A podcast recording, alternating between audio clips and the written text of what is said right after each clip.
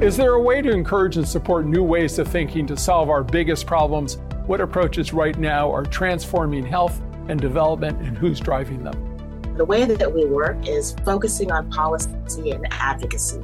Um, you know, when we think about how decisions are made, um, especially at the political level, what we tend to overlook is the investment in activism, policy leaders with deep expertise who are telling their stories, but also talking about solutions. Our guest today thinks and acts to bring answers to these questions. Lola Adedokun is the executive director of the Aspen Global Innovators Group and the co chair of the Aspen Institute Forum on Women and Girls. We want to continue to promote that way of leading, um, knowing that the experts are truly um, women who are advancing gender equity and justice and their allies.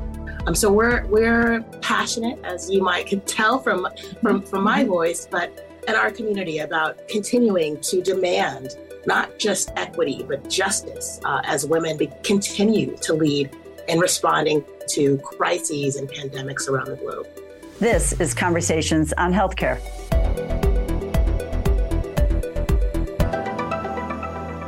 Well, Lola, welcome to Conversations on Healthcare. It's a privilege to be here. Oh, that's great. We're so glad to, to be with you at the Aspen Ideas Health and hear you speak about the Aspen Global Innovators Group, uh, which is a policy group of the Institute. Now, you lead this uh, team that advances a portfolio of programs focused in on health and prosperity in the United States and, and around the globe. I wonder if you could just fill our audience in on its history and mission. Absolutely. Um, the Aspen Global Innovators Group has been in existence actually for over 30 years. Um, the founding sort of visionary of the group, Peggy Clark, started it and is one of the visionaries behind the Institute writ large. But it was designed really to amplify the voices and expertise of global leaders who have uh, local experience, proximate experience, and who also tend to be uh, overlooked when it comes to designing solutions that work best for them. Um, in the last 10 years, we have launched a number of fellowship programs that enable and strengthen the power and visibility of these leaders by investing in their communications capacity, connecting them to the right kinds of funders and actors that enable them to replicate and scale their innovations. Um, and it's been incredibly successful. We now have a robust, vibrant community of leaders um, in 55 countries in the Americas, Asia, the Caribbean, um, who are doing incredible work. There are about 200 fellows in our network. And what's really exciting about uh, our programming is the fact that, especially in this moment, as we continue to um, recover from the trauma of a global pandemic and also work to um, build, rebuild systems that engage and embed new trust, um, we have fellows in the US uh, who are now tackling similar challenges, but are working side by side, our uh, partners uh, around the globe. Well, it's incredibly important work. And I know that uh, part of your efforts with Aspen are focused on what you call powerful women who are redesigning health systems that better meet the needs of families.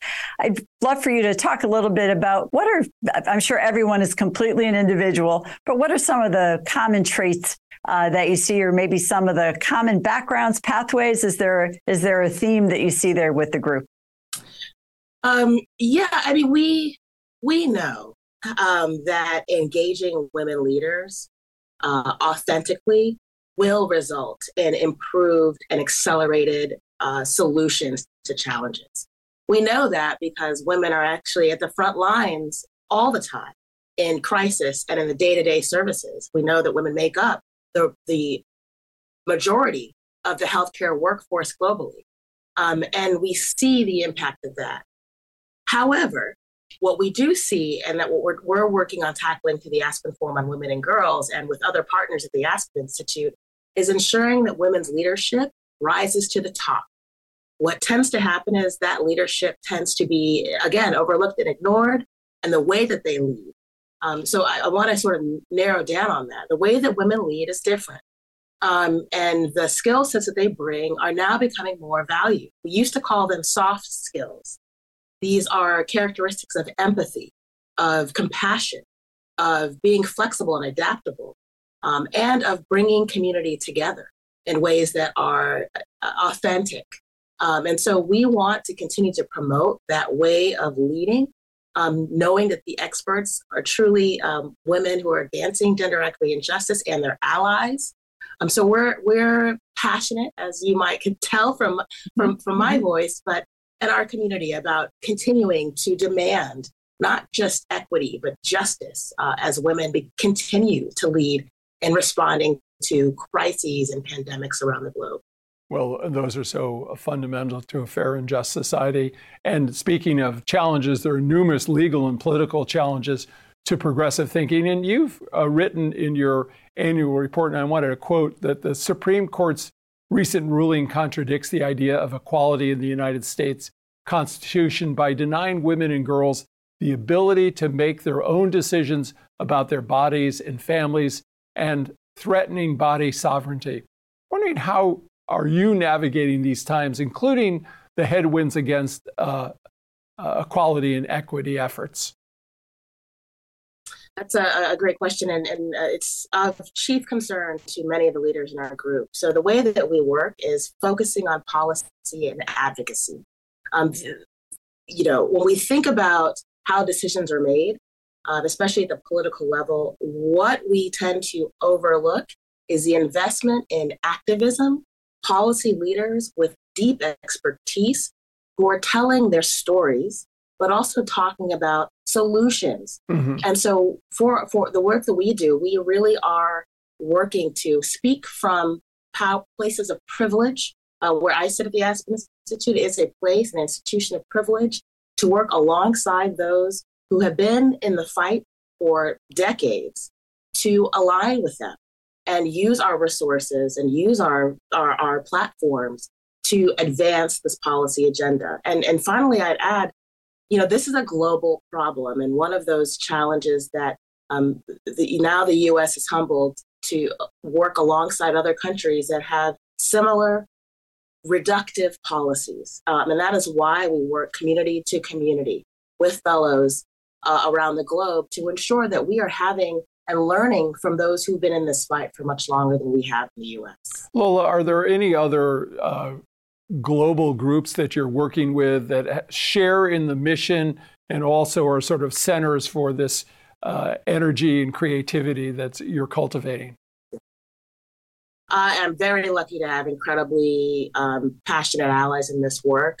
Uh, Partners in Health, uh, they are an incredible organization yeah. working globally as well, founded by Paul Farmer um, mm-hmm. and other leaders. Um, you know, our partner, we partner with them and the University of Global Health Equity that's based in Rwanda.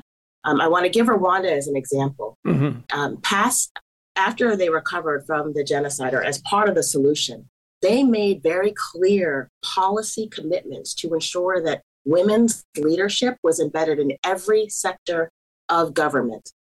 If you don't make it a policy, it will not happen. And they have showed that they can actually change the demographics um, and change outcomes. Mm-hmm. So they, they can tell a full story and a through line around gender equity and justice that we're incredibly proud of. Another organizations I'll just name Global Health Corps, another leadership development organization and ally in our work. Um, uh, and there are many more, but um, we know that we are not alone in this work. We know that we have to partner um, with academicians, with policy and advocacy organizations, and with senior leadership at the government letter level. So we partner with, with anyone who has a voice and who is committed um, to this work and ready to face the backlash. Wonderful. Well, I think it's an incredibly impressive uh, part of the work that you're making sure local leaders are at the forefront, that they're the ones designing solutions that work for their local populations.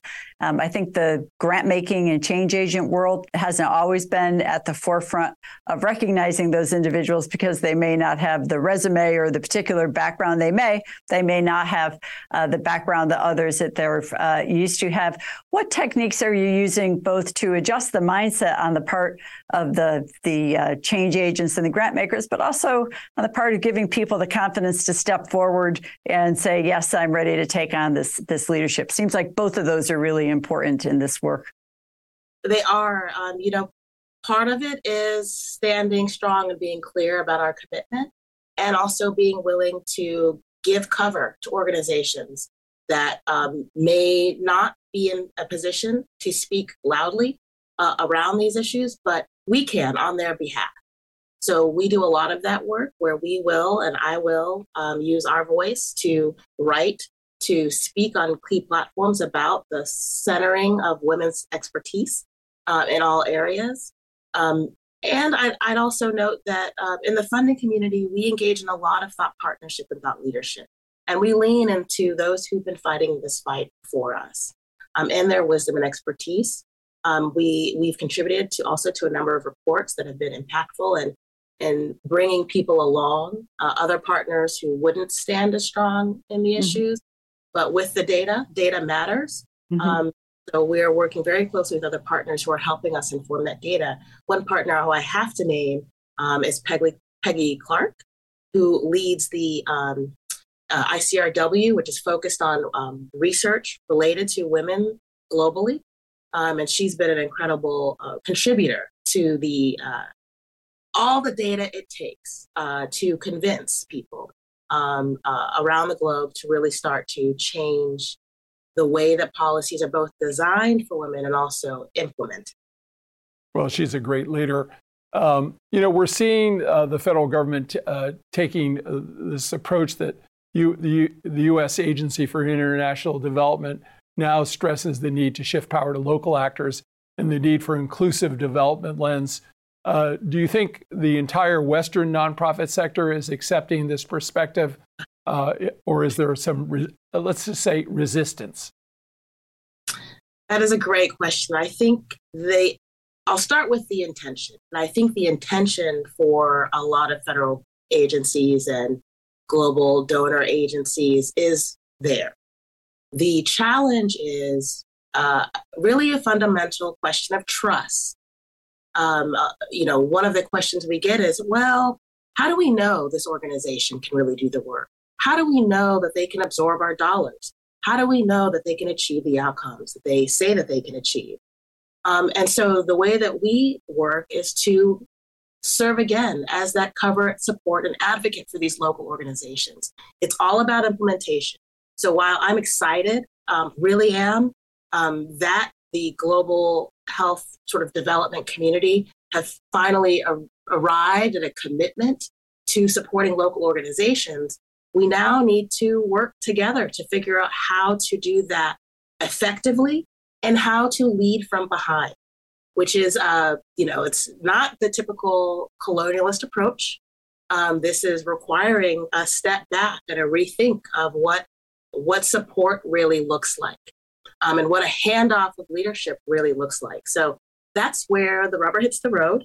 Um, and we're engaging with a number of um, implementing partners around the globe who are tackling bravely um, this recalibration of where they fit um, some of the largest implementing agencies around the globe. And I'm, I'm pleased to be part of those conversations. And I'm excited about the fact that they are authentically doing their best to make real this, this articulated commitment. Do you have a scorecard or developed some mechanism? I know in the environmental movement, uh, you know, people are trying to frame up how, how, how can I assess where they are? And it's helpful for the organization because you need to know what what you need to do to improve. Any thoughts around that?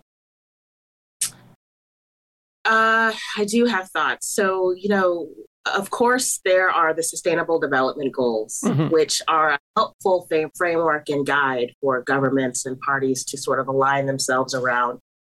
Uh, aspirational, mm-hmm. um, but some realizable um, goals. With that said, uh, I think again, this leans into um, valuing other ways of knowing, knowledge, and expertise, and trusting organizations that have already proven themselves. They may not use the same metrics that have been designed typically in, in the US and in Geneva and in places that are not close to where the work is. Mm-hmm. However, they have evidence of impact. So I, I'm on the fence. I think it's very important to have a framework and a guide and a pathway that the globe agrees on, like the SDGs. Right. But then there needs to be that nuance around what other meaningful metrics um, that are more local uh, that we need to collect. And so we're, we're, we're working with our colleagues and peers to think about what that means. Um, and so we'll, we'll continue on that venture. But again, if organizations have proven themselves already, have trust in the community, aligning them to deliver on goals that enable them to replicate and scale their interventions, that's the most important um, pr- sort of uh, priority, I believe, at the moment. You know, Lola, we uh, we often say in healthcare that all healthcare uh, is local, and building healthier communities uh, certainly requires local civic engagement. And I've uh, read about one of your projects here in the U.S., one of your Healthy Communities Fellows projects, uh, who founded a nonprofit in San Antonio uh, that was using garden-based learning as a strategy for building healthier communities, but doing it with that civic engagement lens. Tell us a little more about that project, and you have such a diversity of projects, but tell us a little bit about that one. Uh, so that's Stephen Lucke. He runs Gardopia Gardens. He's yeah. a fantastic leader. Um, this is why we love the work and our leaders. We are public health experts, and you know that addressing health and, and public health and improving the well-being of people in community requires or enables many entry points. And so his entry point is around increasing access to healthy foods and engaging local communities and what it is to produce food that that that fits their diet, but also is healthy and accessible and and fun to kind of be a part of the process. There's joy there, um, and Stephen brings that joy, and that's what we seek out in our Healthy Communities Fellows. Individuals who may not see themselves as health actors or health leaders necessarily, but who bring a, a commitment not just to community, but a certain amount of joy to the possibility of making community stronger and better by leaning into the assets that mm-hmm. already exist there. Um, we've got other fellows who are doing work. One fellow who is really exciting, he's doing work. Uh, he's a former um, professional baseball player. He's based mm-hmm. in Alaska. And he has um, worked with young people, especially um, folks in the African American community, young kids, to engage them in athletics and to use that as the doorway to start to talk about strengthening community and their leadership roles and how they can be champions in their own society. Um, and it's just such an empowering way to lead. Yeah. Um, and we get to be in the work of solutions. And so we're continuing that to grow that out with a regional model, um, making sure that there's critical mass of leaders who are on that same train um, who can support each other. Because I can't um, say enough.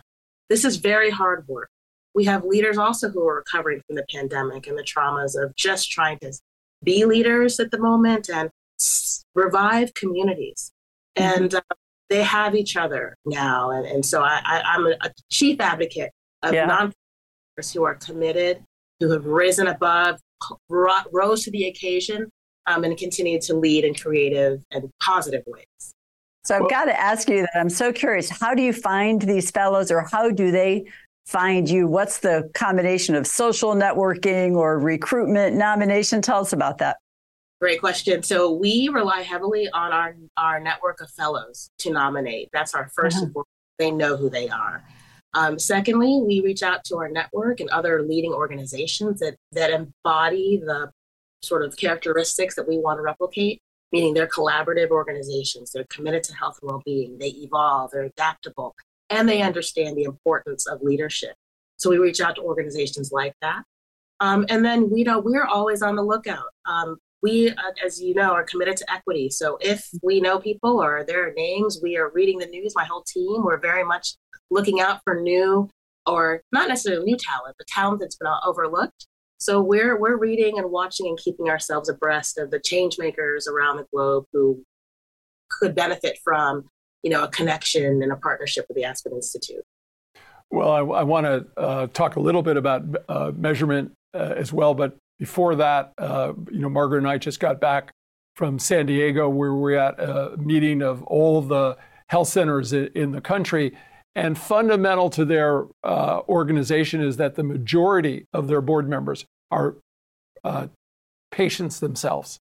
And you just see this upswelling of leaders uh, all across the country representing the 31 million patients that are seeing uh, majority uh, are from diverse communities, um, almost all living in poverty, but drawing from that strength is so critical. But I, I do want to focus uh, uh, about the nonprofit uh, sector that doing good isn't enough, that we need to show measurable outcomes that really. What's interesting about uh, Healthy Community Fellows is that they're tackling problems from all angles technology, food recovery, food access. Uh, how do you go about measuring outcomes uh, with such diverse approaches? Uh, that's a great question. So I'll, I'll, start with that is not our our mission. Um, our mission really is they've already proven themselves and their impact. Meaning we've read their reports. We talk to other trusted members in that community that know that they've experienced um, measurable improvements in the community well-being sort of marker. Uh, and those metrics vary, as you noted, from community to community. Um, what we are uh, working on doing is ensuring that when we tell the story of a fellow, that they are able actually to tell their own story of impact and naming their the metrics that mean the most to them and the ways in which they work that enable them to have that impact. So it's very individualized. Um, with that said, there are key themes, as you know. The fact that there is representation on their board that looks different than you know your typical nonprofit that the leadership of their organization uh, is creating a hiring plan strategy that is more representative than sort of standard uh, nonprofit partners, um, and that they are continuing to grow and scale their programming um, in ways that are valued and mm-hmm. responsive mm-hmm. to community demand. So that's what really what we're looking at. But I, again, it's a it's a bigger conversation to have with um, federal partners so that they can start to embed some of those metrics um, in their own efforts because you know a lot of money gets gets wasted um, mm-hmm. at the levels and misdirected um, only because there are favorites. Let's be honest in this world, and those favorites tend to dominate the conversation. So what we're aiming to do is position these organizations in front of our national, state level partners so that they're also on the short list for high quality programs and projects um, that are proven um, and that need that extra investment to start to codify metrics that matter at the local level.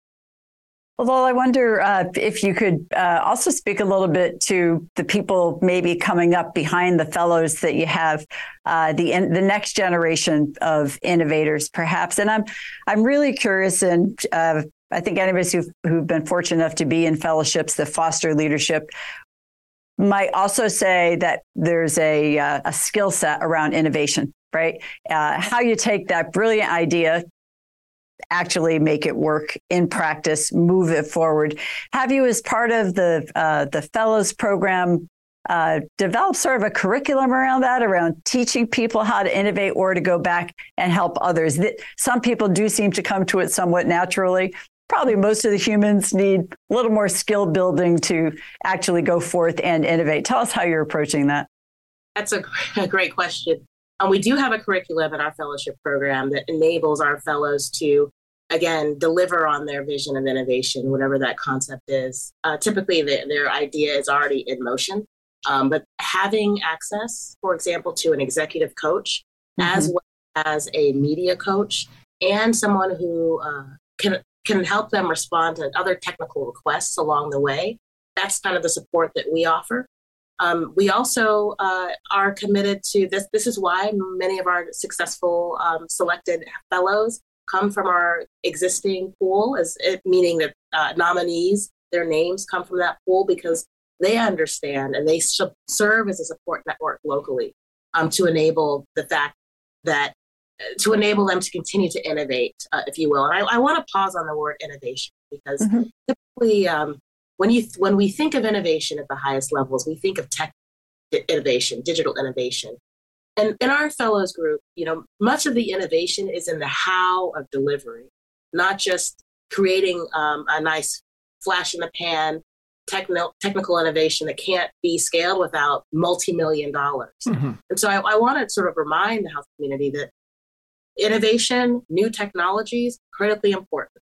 But you know, unpacking the how of reaching people and ensuring that those innovations are reaching um, those that need it the most, that's really where uh, more emphasis needs to be um, focused on. um, and more dollars in the how and less of the, the, the what. Well, let me pick up on that theme of innovation because early in your career, you co founded Boys Speak Out, uh, which is a nonprofit organization with an emphasis on emotional literacy for middle and high school boys. How, how does that program work and what results have you seen? Yes, that was that was a, uh, an incredible program to, to lead and be a part of. Um, you know, it came out of the fact that at that time, this was I'll say 2007, 8, uh, 2008, um, and earlier, uh, there was a lot of investment in girls' leadership. Um, there was a lot of uh, understanding that girls needed support. With that said, there was so little said about the need for boys. Um, this is work we were leading in um, New Hampshire um, and the surrounding states. That's where we launched. And um, we just wanted to ensure that boys had a space, a safe place to articulate their own experiences and to find that championship and support that was needed for them to thrive. Um, we scaled that work to um, Atlanta, um, and so now we we partner with schools um, and identify you know groups, community groups, and and and, and young men who are really interested in, in, trying to you know connect with one another in, in new and different ways, and and also enabling schools to understand how to support young boys as they sort of navigate the complexity of our current educational climate, which is quite scary. Absolutely. It is what is on all of our minds these days. Um, Lola, just a few moments ago, if I can just go back, we were talking about the uh, the huge uh, uh, portion of the healthcare workforce globally that is made up of women, but that that isn't reflected in the senior leadership positions, which has a lot to do with what the priorities are. I think it's only a quarter of the senior leadership positions in healthcare are held by women. How are you focusing on that through your work uh, and, and looking to change that? I appreciate that uh, question. First and foremost, I believe in walking the walk. So I am within my own team, making sure that we are investing in recruiting women leaders um, early in their career and growing in their career um, and, and trying to understand what supports they need to thrive. And then within our community, we remind our fellows all the time that we will not succeed without a centering of gender equity in our work. Gender, racial, all sort of equity moments, but gender specifically.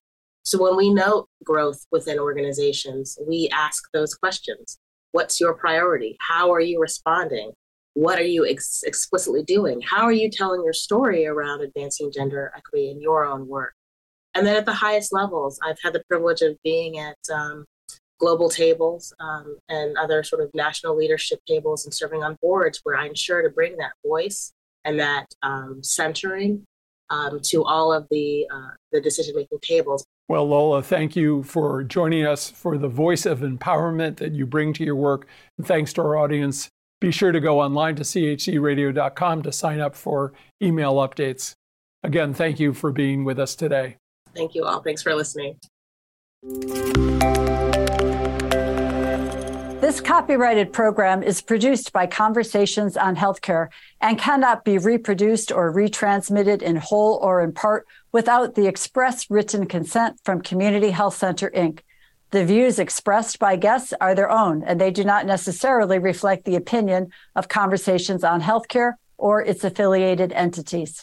50 years ago, a small band of idealists set out to change their community. Peace and Health is the story of renegades, innovators, caregivers, and community leaders who discovered that change is possible. Peace and Health, available now.